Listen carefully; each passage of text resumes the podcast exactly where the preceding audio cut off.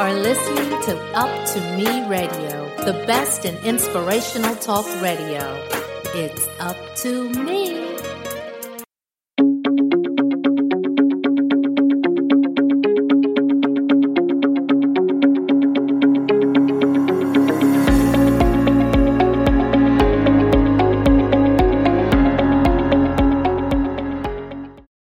This episode is sponsored by Heal Collaborative, where building healthy communities matter.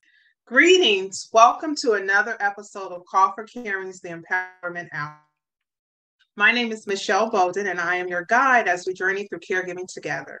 The Empowerment Hour will bring inspiration, education, and resources to our audience of family caregivers. The tangible information provided during this episode for you to use immediately. Today, we have a unique perspective from our guests.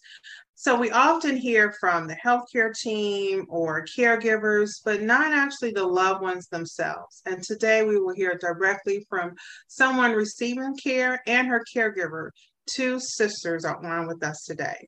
Thus, our title today is Sister to Sister. Our guest will share her journey as a lung cancer survivor. Um, so let's talk a little bit about the stats surrounding lung cancer.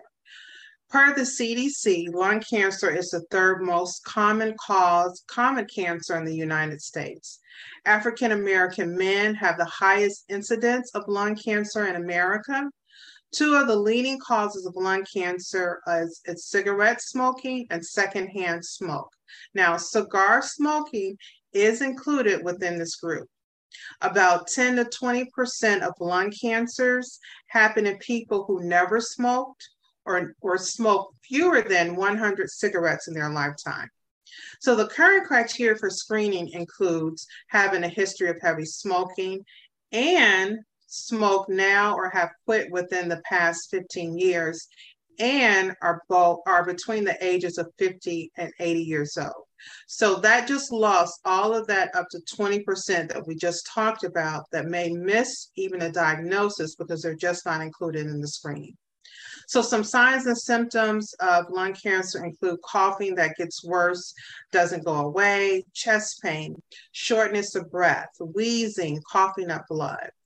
Per of the American Cancer Society, non small cell lung cancer, one of the two types of lung cancer, which is the more common lung cancer, is diagnosed in stages. The stage of lung cancer describes how much cancer is in the body. So the earliest is stage zero, other stages would be one through four. As a rule, the lower the number, the less cancer has spread. The higher the number, such as stage four, means the cancer has spread more. So, as I mentioned earlier, our guests today are going to share their journey together as caregiver and care recipient, two sisters. So, I want to welcome Deborah and Jennifer. Welcome. Thank you. Thank you. Welcome. Absolutely. I'm so glad that you all are here to share your story. We've had some time together before this. I've spent a little time on a lung cancer panel, and I just learned so much. And I just thought it was so appropriate for you all to come and share your journey and for people to know about this journey, but just lung cancer in general, because we just don't talk about as much. It hasn't gone away, it's still there. We're just not talking about it as much. And so, um, Deborah, I'm going to ask you to start by kind of sharing your background, a little bit about yourself. My name is Deborah Carpenter. I am 66 years old. I am still under treatment for my lung cancer, non small cell lung cancer, and I am a survivor. I, uh, I am a retired educator.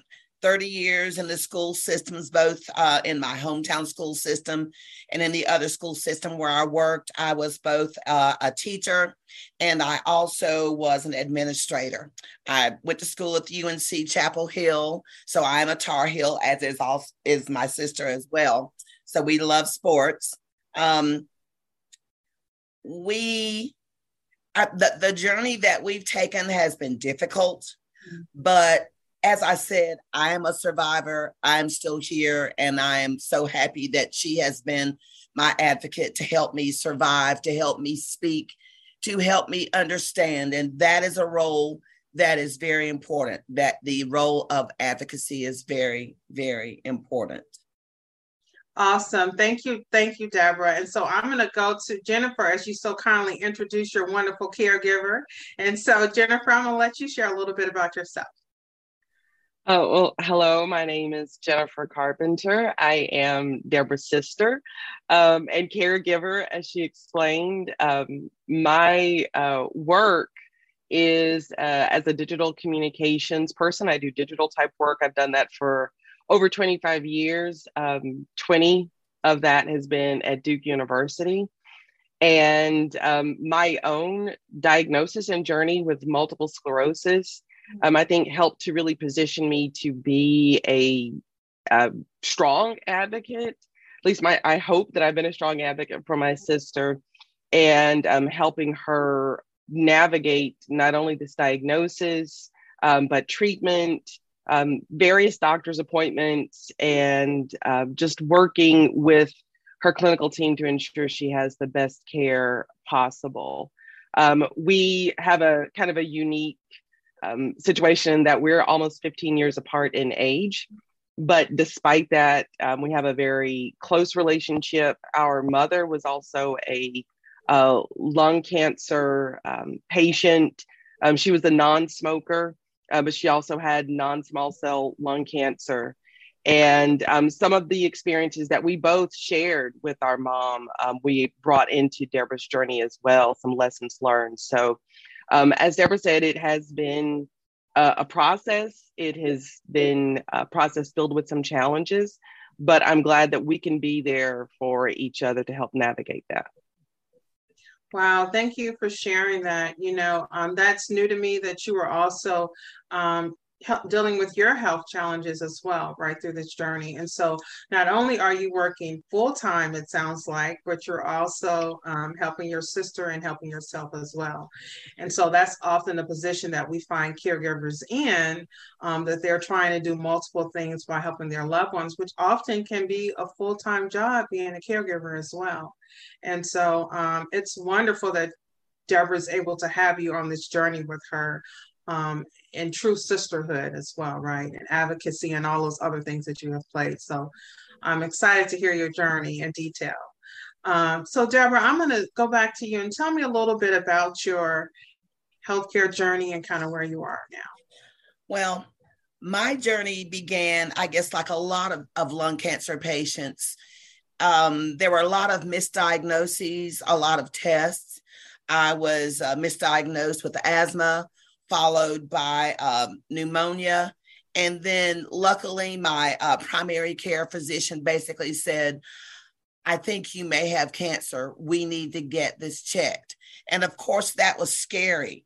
And even whenever my mom heard it from 2000, um, I guess, when she was first diagnosed, and then she died in 2007. It's scary, but when the shoe is on the other foot, your foot, it is difficult. So, um, through some of the sessions that that we attended with you in terms of getting information, the Heal Collaborative, I did not know anything about lung cancer screening at all. So even though I would have been an excellent candidate for the screening because of my age and the fact that I did smoke, for almost 34 years. I should have been screened, but I wasn't. So I had to find out from um, the different health issues that I was having. But once I was able to get to have CT scans, bronchoscopies, and then finally get diagnosed with the uh, lung cancer it was an answer. It answered my questions, but it also brought up other questions. Uh, when you hear that you have lung cancer, you want to ask, well, how long do I have to live? But you don't really want to know the answer. It's just a thought that goes through your head. Um, with my sister, she was able to put me in contact with various doctors. I started out with Levine Cancer Center getting the original diagnosis uh, we actually went to Duke Cancer Clinic at Duke University in Durham, North Carolina, found a great surgeon who could do the surgery, remove the tissue that was necrotic, that was not working. Um, from there, we actually looked at what type of treatment would be needed. Um, once that was removed, chemo, a variety of other things that we did, just um, just getting information. But what was so interesting was that the surgeon kept some of the tissue from the surgery that he did, and that was later used for biomarker testing. And the biomarker testing is the big lifesaver for me because the doctors and I were able to determine what type of cancer that I had. And luckily, there was a treatment available through um, uh, clinical trial drugs. I knew nothing about clinical trials then, other than from the Tuskegee experiment, uh, what some students did through college. And that worried me in reference to placebos and the medication. And we had a great medical team uh, there at Duke. And um, you know, they looked at everything that was going on, and I was about to say, no, I'm not going to be a guinea pig. But then the clinical trial research nurse asked a question as well as the uh, PA. Well, if you don't do the clinical trial, what will you do? And I did have to pause because I'd already been through chemo treatment, um, the several rounds of that, had the surgery, and I had no answer. And I could not say no. I wanted to say no, but I could not. So I said yes. Mm-hmm. And by saying yes to the clinical trial drug, that gave me a chance. That gave me hope. It gave me a chance. It gave me an opportunity to live and the opportunity to be here now to share with others. So I feel like once I had that opportunity with the clinical trial drug, that let me know what my purpose in life was to yeah. share word and help others. Wow. And thank you so much for doing that. So you said a lot in that one uh, sentence there regarding biomarker testing and yes. also the clinical trials. And so yes. let's talk a little bit more about biomarker testing because that's not something that's just generally done. Um, and I know we've had conversations in other platforms in which people sometimes didn't have that. They had to ask for it, ask for it. And so the biomarker testing is so important because, as you mentioned, it can target what type of treatment is best for you. Yes. Instead of you just shooting in the dark, you can actually have where exactly you want to target and target and where you want to go. But often in some circumstances, that's not always done. It may be done, but it may not always be shared. And so we want to let people know if you know someone, if you have lung cancer, you're in the very early parts of that process, biomarker testing is very important for you. And it may not be covered. There are people working on that as well. Um, it may be expensive, but there's a there are ways for you to get that covered.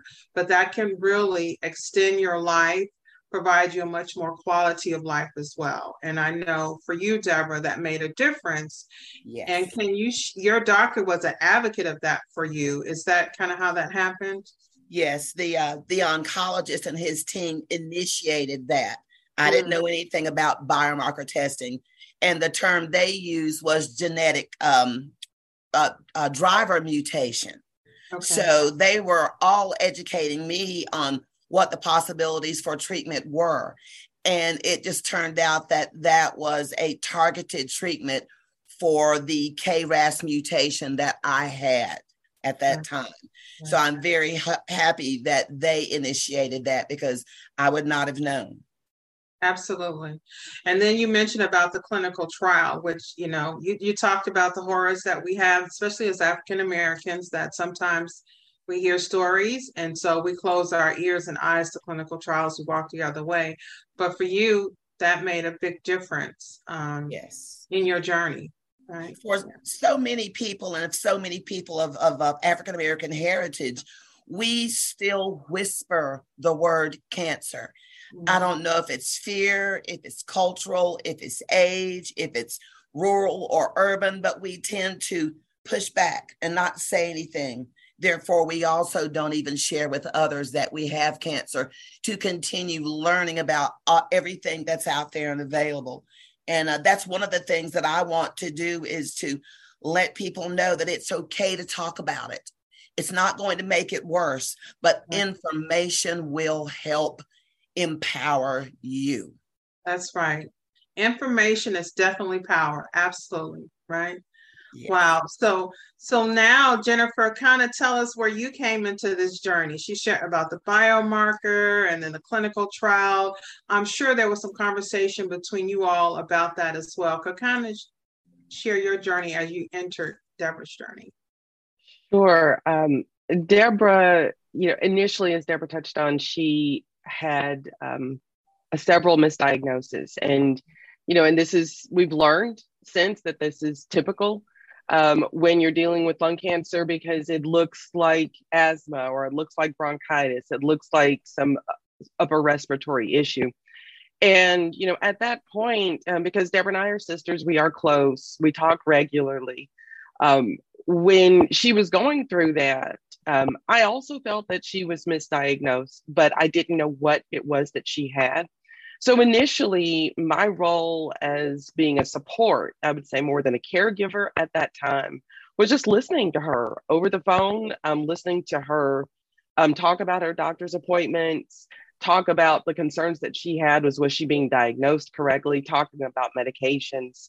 Um, I began doing research um, almost immediately because I did not have a lot of information about um, adult onset asthma. So I didn't know if if her symptoms were consistent with COPD, was it asthma, what was it?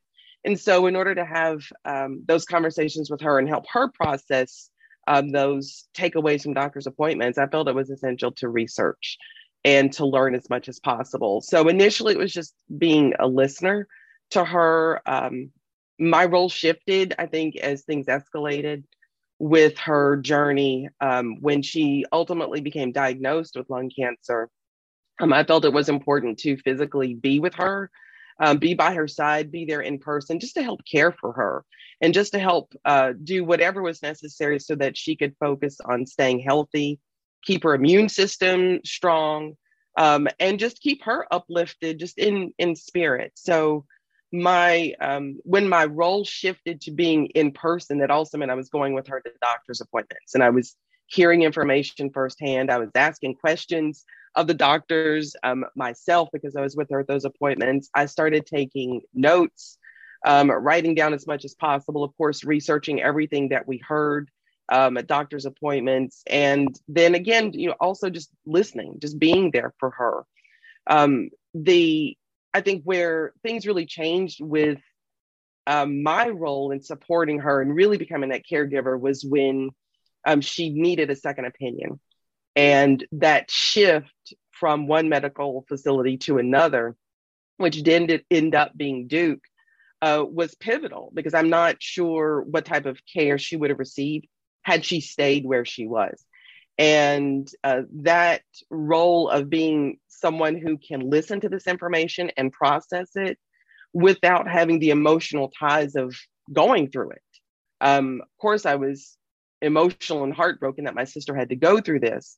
But when you can separate a little bit from that, I think you can uh, be a little bit more clear headed with what the doctors are saying. And for me and Deborah as well, I wasn't happy with what the doctors were saying. So that pivot to um, let's get a second opinion, and then let's work as quickly as possible to get her into um, into what ended up being Duke University was where I really felt like I became that caregiver because I, I felt like I was looking out for her. I was demanding that she receive the best care, and I was doing everything I could to position her to make sure she was getting the best care that um, that she deserved. So uh, that was my role up until I guess that was through the surgery, through the chemo. Um, I was there for her, um, making food for her, whether she liked it or not, helping to just take care of her home, making sure that um, that just the the house things with her home were in order, making sure that um, if she was not able to do something that she uh, previously did, how can we still empower her? Um, something something as really simple as um, Deborah has these beautiful cats, and she can no longer feed them because she could not bend over um, after surgery to put like food down on the you know and these cat bowls and put it on the floor so little things like how can we make this easier for her? How can we help her navigate these routines, but that give her value in her life? So little things like that, I tried to help um, with her as well. And that only happened because I was literally living with her um, while she was recovering from, from chemo the uh, or coming coming from surgery and then also just helping her to navigate those side effects of chemo and trying to keep her strong when um, when she received the news that um, cancer despite the surgery despite the chemo cancer was still active and growing. Um, and then there was the participation in the clinical trial. Um, that was a really challenging time. Deborah's health was going downhill pretty quickly. And I felt like my role was just to be there to keep her uplifted. I, I kept thinking, like, if we can just get her through this so she can start this clinical trial. Um, that was, you know, that was my focus. The Deborah's decision, and we've talked about this before, that Deborah did not, um, Deborah felt like she was uncertain about whether she wanted to participate in the clinical trial. Um, was she going to be a guinea pig? I felt that same way too. I had more knowledge of clinical trials at that time, but I still felt all those concerns and was scared for her. But in the face of the um, other options for treatment, and there weren't many at that time, I felt like it was, I felt like she made the right decision. And that again was where we partnered on that research because when she said yes to participating in a clinical trial, it meant that we received the study protocol, which is what it's called, and it is a packet of information that details um, what is part of the clinical trial, um, what the medication is, how the clinical trial works, the duration, the side effects, um, just copious amounts of details and notes uh, for what cl- happens in a clinical trial. And I was able to just go through that. It took multiple times of going through that. But uh, when I was able to do a little bit of research into like what exactly is this drug that they're going to test, um, what are those side effects, there was not a lot of information out there online about it. But what I did read was very encouraging. And so I felt very, um, I felt like I felt very very supportive of Deborah was making the right decision. And so it was just do anything and everything that I could to help her through that. Um, as she said, the biomarker testing, so grateful that her clinical team took the lead on that. Um, as she said, they called it driver mutations. Um, I had read about targeted therapies. Um, there were all these different words that were being used. I read about targeted therapies. Um, I didn't know that word biomarker um, they were telling us driver mutations. Um, but the fortunate thing was that um, also as an advocate, I would just ask if there was something I didn't know, what does this mean? If there was a word that the doctors used that I had no idea what it was, it's like, can you please spell that? Um, so we got more clarity on what that genetic testing meant for her and um, was just so grateful that her Duke team led that conversation. And uh, it was like i said just the waiting game to the start of the clinical trial. So once that clinical trial was underway um, again did everything i could to just be there for deborah. There were some challenges as deborah said along the way with that clinical trial. Um, so again my my support shifted a bit where um, for a while i say we were living together. Um, when Deborah was, uh, unfortunately, she had a reaction to a medication that was severe and she was hospitalized. And when she was discharged, she was discharged in my care, which was very new um, for me being the younger sister, in spite of everything that she'd been through that point.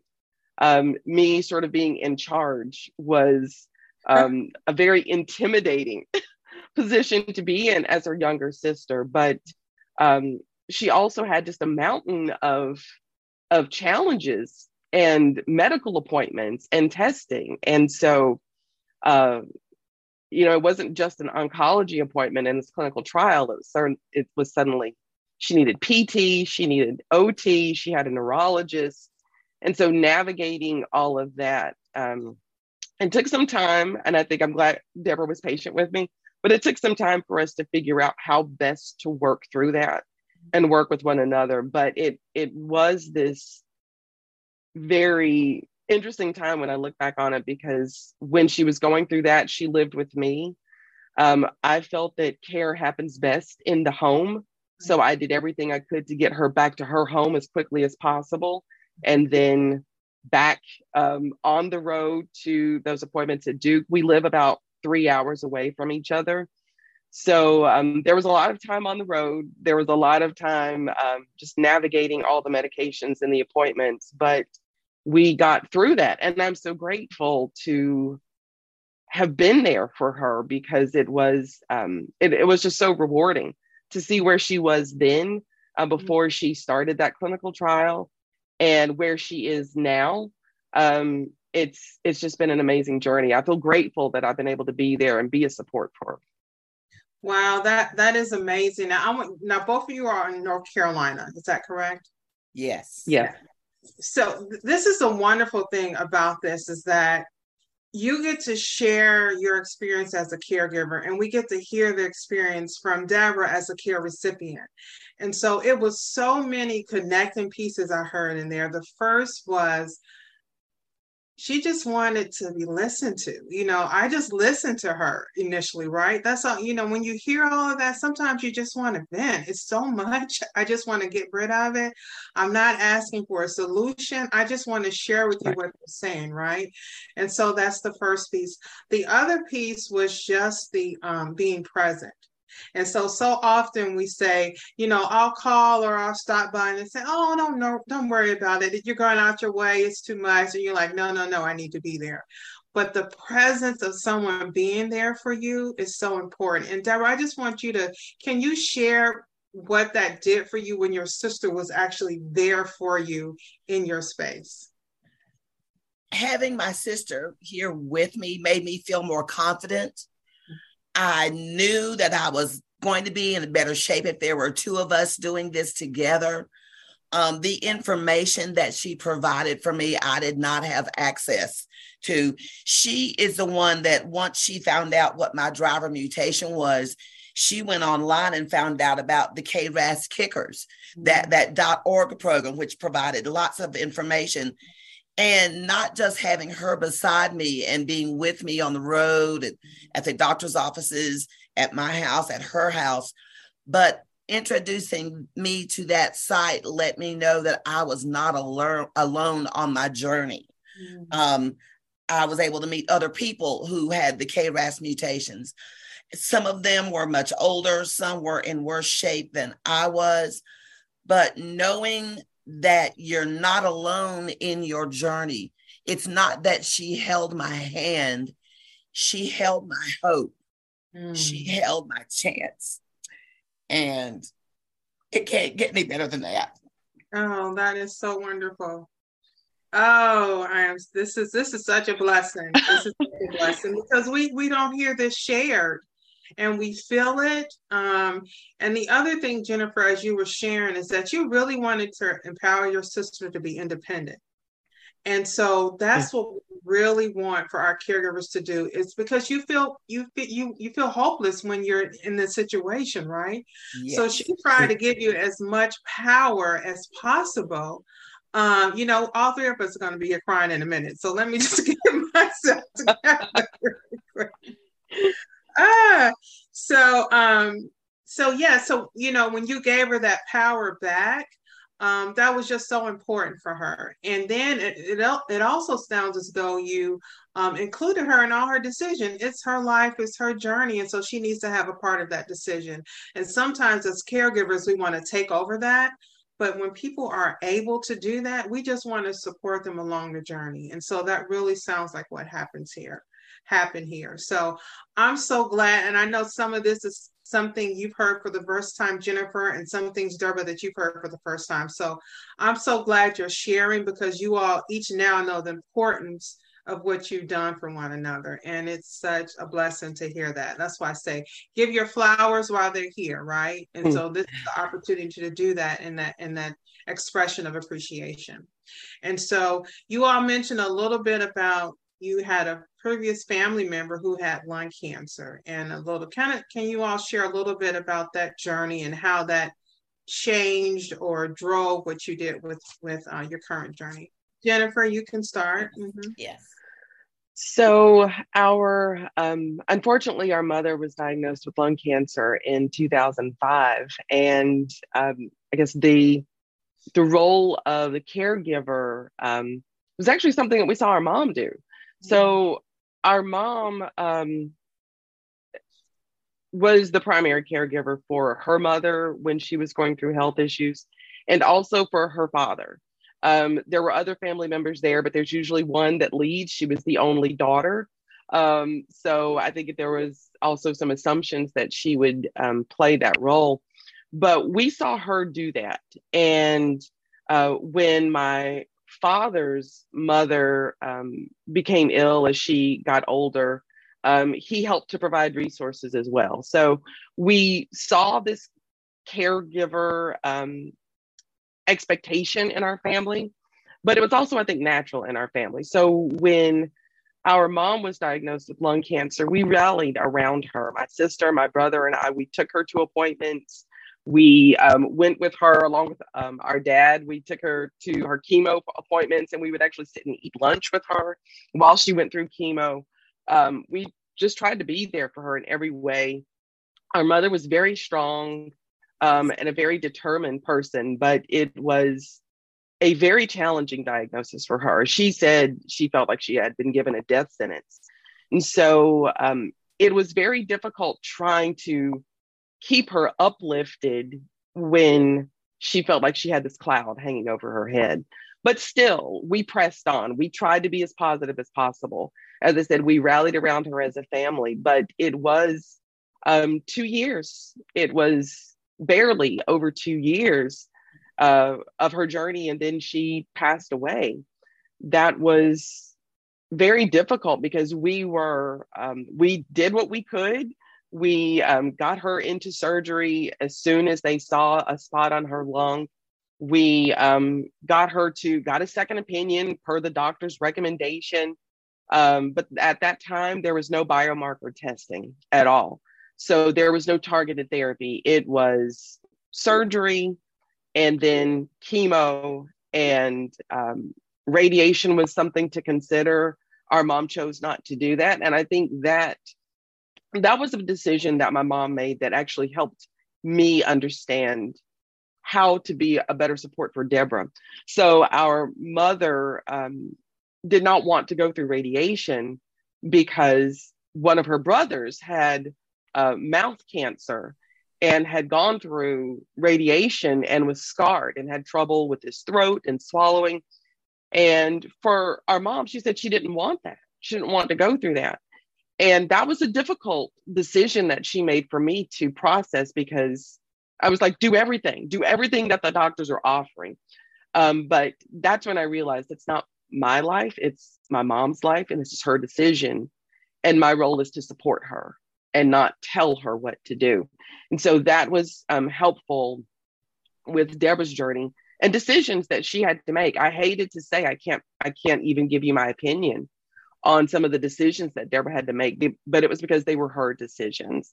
Um, so our mom's journey certainly, I think, was in the back of my mind when Deborah was diagnosed with cancer. At the same time, as Deborah's journey evolved, I realized it's a very different mm-hmm. journey. And now we can see it's a very different outcome as well. Right. Absolutely. Deborah, did you want to add anything to that?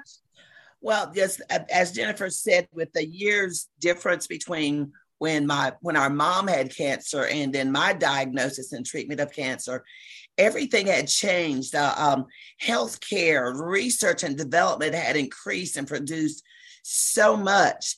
And our mother was very, very strong. She was in her way, she was outspoken. Sometimes she was timid, but um, there were times that we had to care for mom at my sister's house. Um, I do want to share this with you, and I know I'm going to tear up, but my mom actually had a um, a seizure at her at my sister's house and my my brother and my dad were all and my sister were all in different locations at the house but my mom was not able to breathe and as my sister has rallied for me, I rallied for my mom and gave her CPR and was able to revive her while my sister called um, uh, the EMS to come and help us. And we were able to get her to a hospital just a few miles down the road.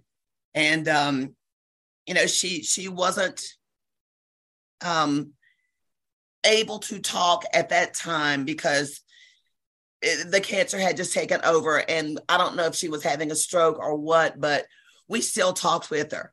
Daddy talked with her. Mm-hmm. And it was so interesting because the doctors had unplugged her and thought, okay, she's going to pass any time now. But it, it's almost as if she knew we were around her. Right. And my father said, you know, Pansy, that was her name. It's okay for you to go now. Mm-hmm. And because the family was there. That's all it took. Yes. And I'm happy to have my family with me now. Oh, what a blessing. Thank you for sharing this. This is so heartfelt. And I know it's emotional for you. And I'm just so blessed that you're sharing your story with everyone. And so I think at this time, we're going to go ahead and take a break and come back and talk a little bit more about um, other support that you received during this journey, even outside of your sister. Okay. So we'll be right back. All right. The health of our community matters. HEAL Collaborative advocates for African American facing challenges navigating through their local health system. We partner with churches to create health education programs that connect individuals and families with local resources and support. Together, a better quality of life is within reach. Learn more by visiting us at healcollaborative.org. Welcome back. We are talking with two sisters about their journey of caregiving and so prior to us taking a break, we all needed a break, take a stretch, get some tissue. Um, it's been such a um, awesome, awesome testimony between these two sisters. And so I certainly know you're getting lots of information and also just being empowered by the connection of a caregiver and someone receiving care, but also just family. So, Deborah, um, we talked about the support you've been receiving from your sister, which has been awesome, but you also received support from other groups, and you mentioned a little bit about KRAS kick- kickers. So, you yes. can you share a little bit about KRAS kickers and how they um, impacted your journey? Well, it's called the KRAS kickers. KRAS. Because KRAS is the name of the genetic mutation. So I I was found with KRAS G12C. And I think it's probably the most prominent uh, genetic marker or biomarker for a lot of lung cancers. But my sister found that website once she knew what my uh, genetic mutation was. And then I got involved with the people. They, their sessions provided information from doctors. But what was also interesting was that you heard from other people about their journey and how they were were working with with that. And it just made a difference hearing from other people. And because my sister did the research and let me know that that site was there i found another site uh, called a uh, patient empowerment network. Uh, mm. uh, and it was a uh, powerfulpatients.org that provided doctors. They still provide information about uh, clinical trials and they they use basic terminology that everyone can understand so you don't have to go to med- medical school to understand what's been what is they're talking about but i also was able to get in contact with uh, through levine cancer center um, some activities that would help me with my breathing so oh. i started working with this um, lady uh, marie who was part of the flowing river, qigong, and yoga. So she did not just do um, activities for people who had cancer. Some of us had cancer, some of us did not. But it was to improve your strength, your stamina, your uh, um, ability to walk. And I needed that for my neuropathy, but breathing. So it was yoga where you would improve your breathing uh, Tai Chi that would improve your breathing, as well as Qigong that improved breathing. And that helped me to increase my lung capacity. Um, I'm so much stronger. I'm not stumbling over uh, uh, things like I had been doing before. Mm. And once I had been through OT and PT uh, and didn't need the oxygen anymore, I was able to get rid of the wheelchair, get rid of my rollator, and literally stand on my own two feet. Wow. So those connections made a, a huge difference. And then whenever she mentioned to me about the um, clinicaltrial.gov, I didn't know anything about that. And that's just a huge database. Yeah. But we use that to speak even more with our KRAS kickers groups as well. So the information that Jennifer retrieved for me actually gave me more desire to learn more and to continue to learn more about the cancer that I'm dealing with, as well as the cancer that other people that are dealing with. And uh, Michelle, I'll share with you what I've been doing now. There are some ladies in the um, yoga classes with me who are having some difficult times and we have talked about uh, cancer so i will ca- i've called them mm-hmm. we actually spoke for 20 minutes about the, our cancer but the remaining two hours we talked about what we had in common as human beings on this oh, earth wow i didn't neither of us realized how much time had gone by but we need each other for support yes. the, the cancer survivors need each other for support as well not right. just some uh, um, our caregivers or right. our advocate, my family members, just listening and talking with other people.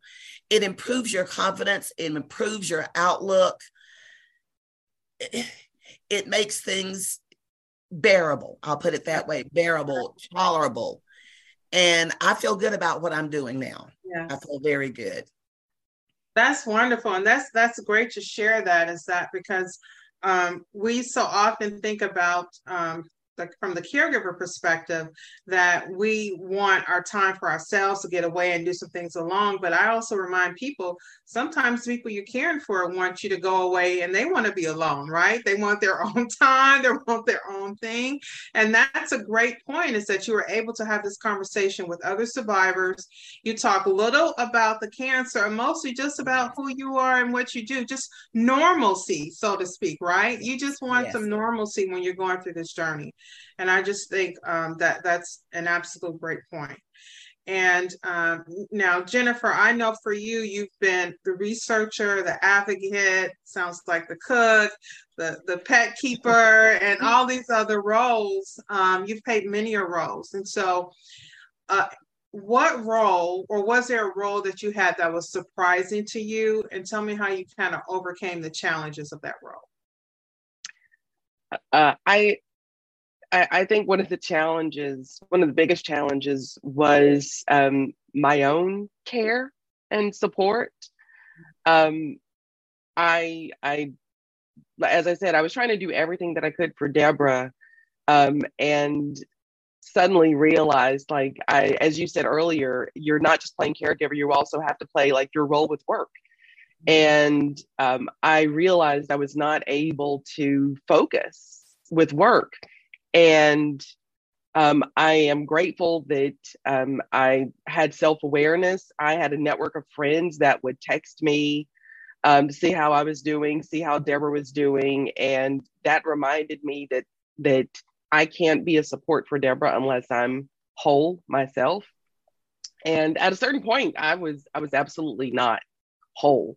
Um, and through those friends, through the encouragement, I spoke with my um, HR rep through work and said, I think I need to go out on FMLA, um, the Family Medical Leave Act. I need to use that for my sister um, so that I can care for her.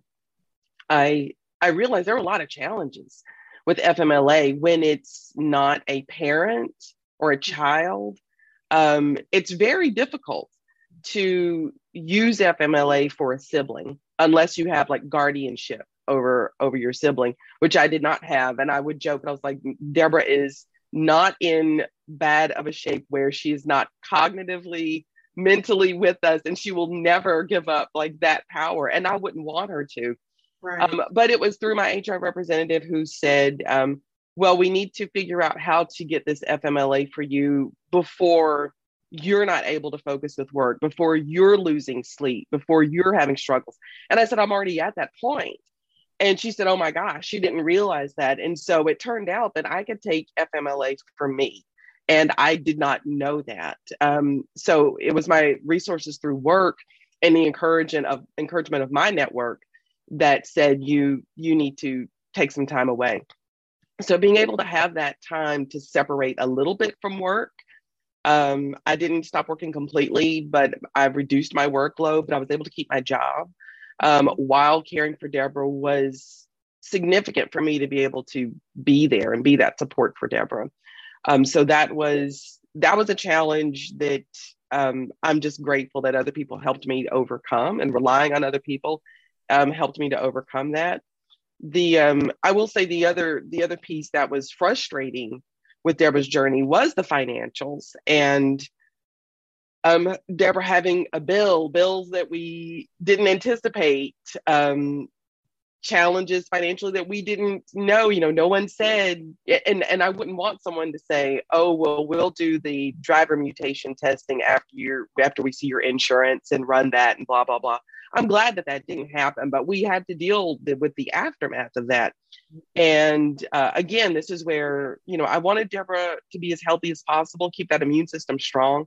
And I didn't want her to worry about things like that. So um, I stepped in where I could to figure out. And, and I even told her in a very, very um, matter of fact way, like, do not pay a dime um, we will try to let me at least try to figure this out first before we start coming up with a payment plan. Right. And um, and I had to tell her that many times. yes. Um, but um, but it was making phone calls. Um, just having carving out some time during the day, making phone calls, prepared to okay, this is going to be a couple of hours of calling people here, calling other people with insurance, waiting to hear back from the hospital. Um, but we um, we were able to get that reconciled, and I'm and I'm grateful because I didn't again I just didn't want any extra stress on Deborah, and for her to get those statements that initially said this is not a bill, and then suddenly it was a bill. Um, that was something that I just didn't she I didn't feel like she needed that. Right. So I was glad that we were able to get that reconciled relatively quickly once we um, came up with a game plan of how we would try to tackle that. Yes. Well, you know, um, I love you all because you're both, both so real. You just talked about how you were not okay when you were doing all these things, right? And so you had to stop and take care of yourself.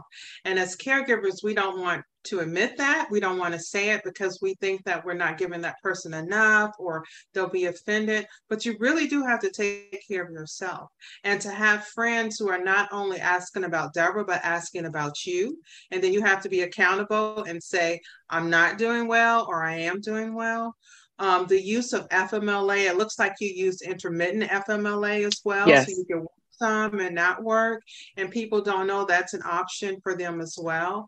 Um, the theme for our our this season is is all about call to action and as you mentioned about fmla and you know the the relationship tie. It had to be a child or a parent. Um, I think there's really opportunity for us to begin to focus on our legislators to say, hey, FMLA is not a standard relationship anymore, right? So my That's aunt could have raised me or my uncle could have raised me and they're like a mother or father, but they're not my mother or father or I'm a caregiver for my best friend I've known for 45 years, right? And so it, we really need to, again, this is a call to action for us to be able to, to push those things about FMLA. Our world has changed, and so do some of the guidelines and rules as well. But I'm gonna get off of my soapbox and get back to you all. and uh, great so points.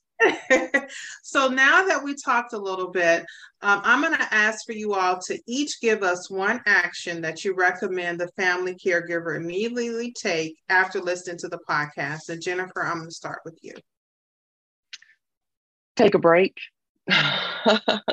take a break and step away. Um, I, I am so grateful that I had a network of friends um, a very large network of friends praying for Deborah, praying for me, checking in on her checking in on me. Um, but they um, they were absolutely telling me that like I needed to step away. I needed to make sure, even if it's just an hour, go for a walk, go get some lunch so that I can be strong for Deborah.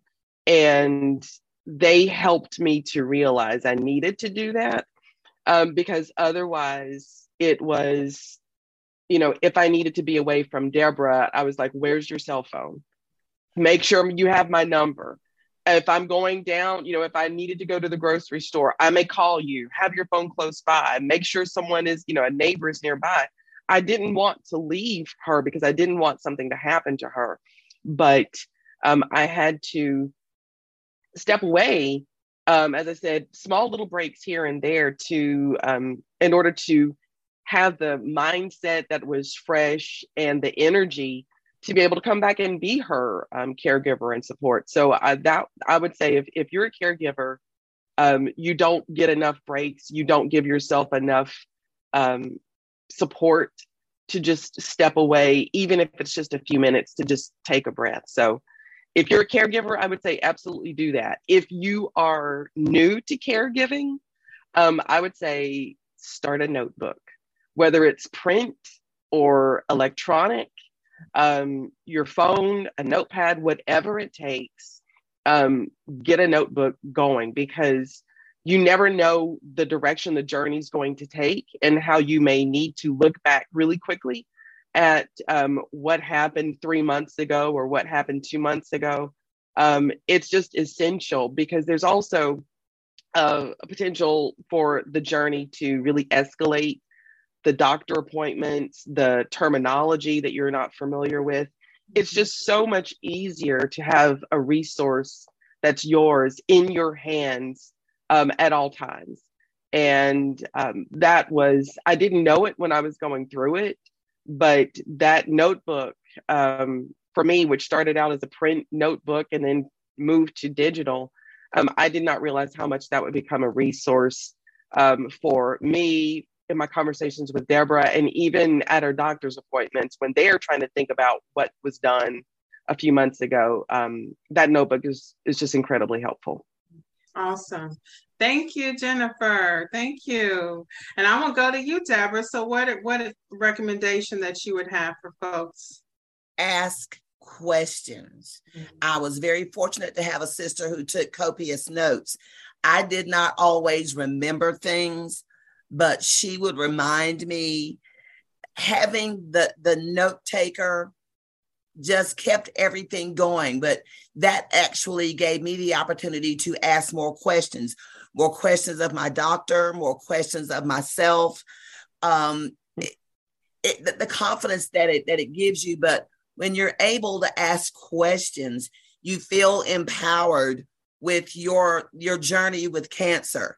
Um, it, it gives you strength whenever you have you can ask questions.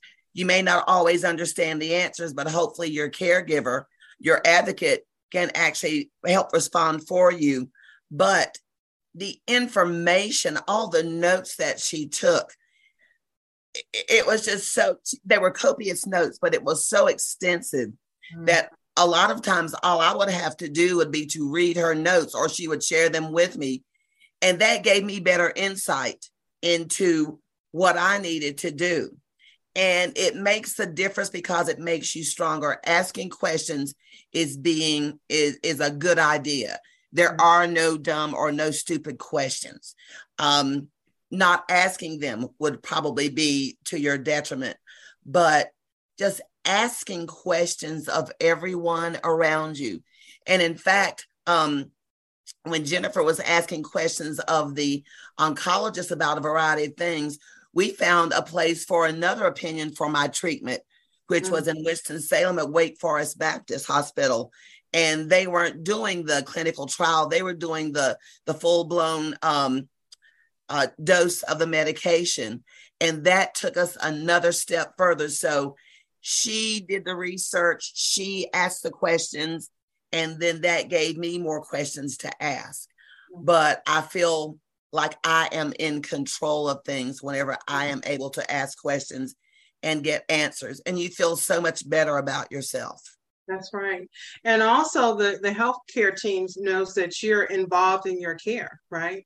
I'm yeah. an advocate for myself or my loved one. And so I am a part of this team and I'm going to ask and give input into your own care, which you really should. And so Deborah, is there um, a website, social media, something you recommend people may follow that kind of helps with the journey? The um, the patient empowerment network that I mentioned uh, powerfulpatients.org is very good because it gives you lots of information, gives you um, connections with other people. Sometimes the information is over your head, but you've got access to explanations either from your advocate or from the, the people who are there on those websites. But just having a community of survivors also helps making friends with people who are going through the same thing you're going through, it builds the community and it yeah. builds your strength and it builds your confidence in knowing that this cancer will not beat you. That's right. Absolutely. That's a great way to end that. Yes. And Jennifer, do you have a site or social media, or anything that you recommend? There are two. Um, for lung cancer, I found um, the American Lung Association's website. It's lung.org.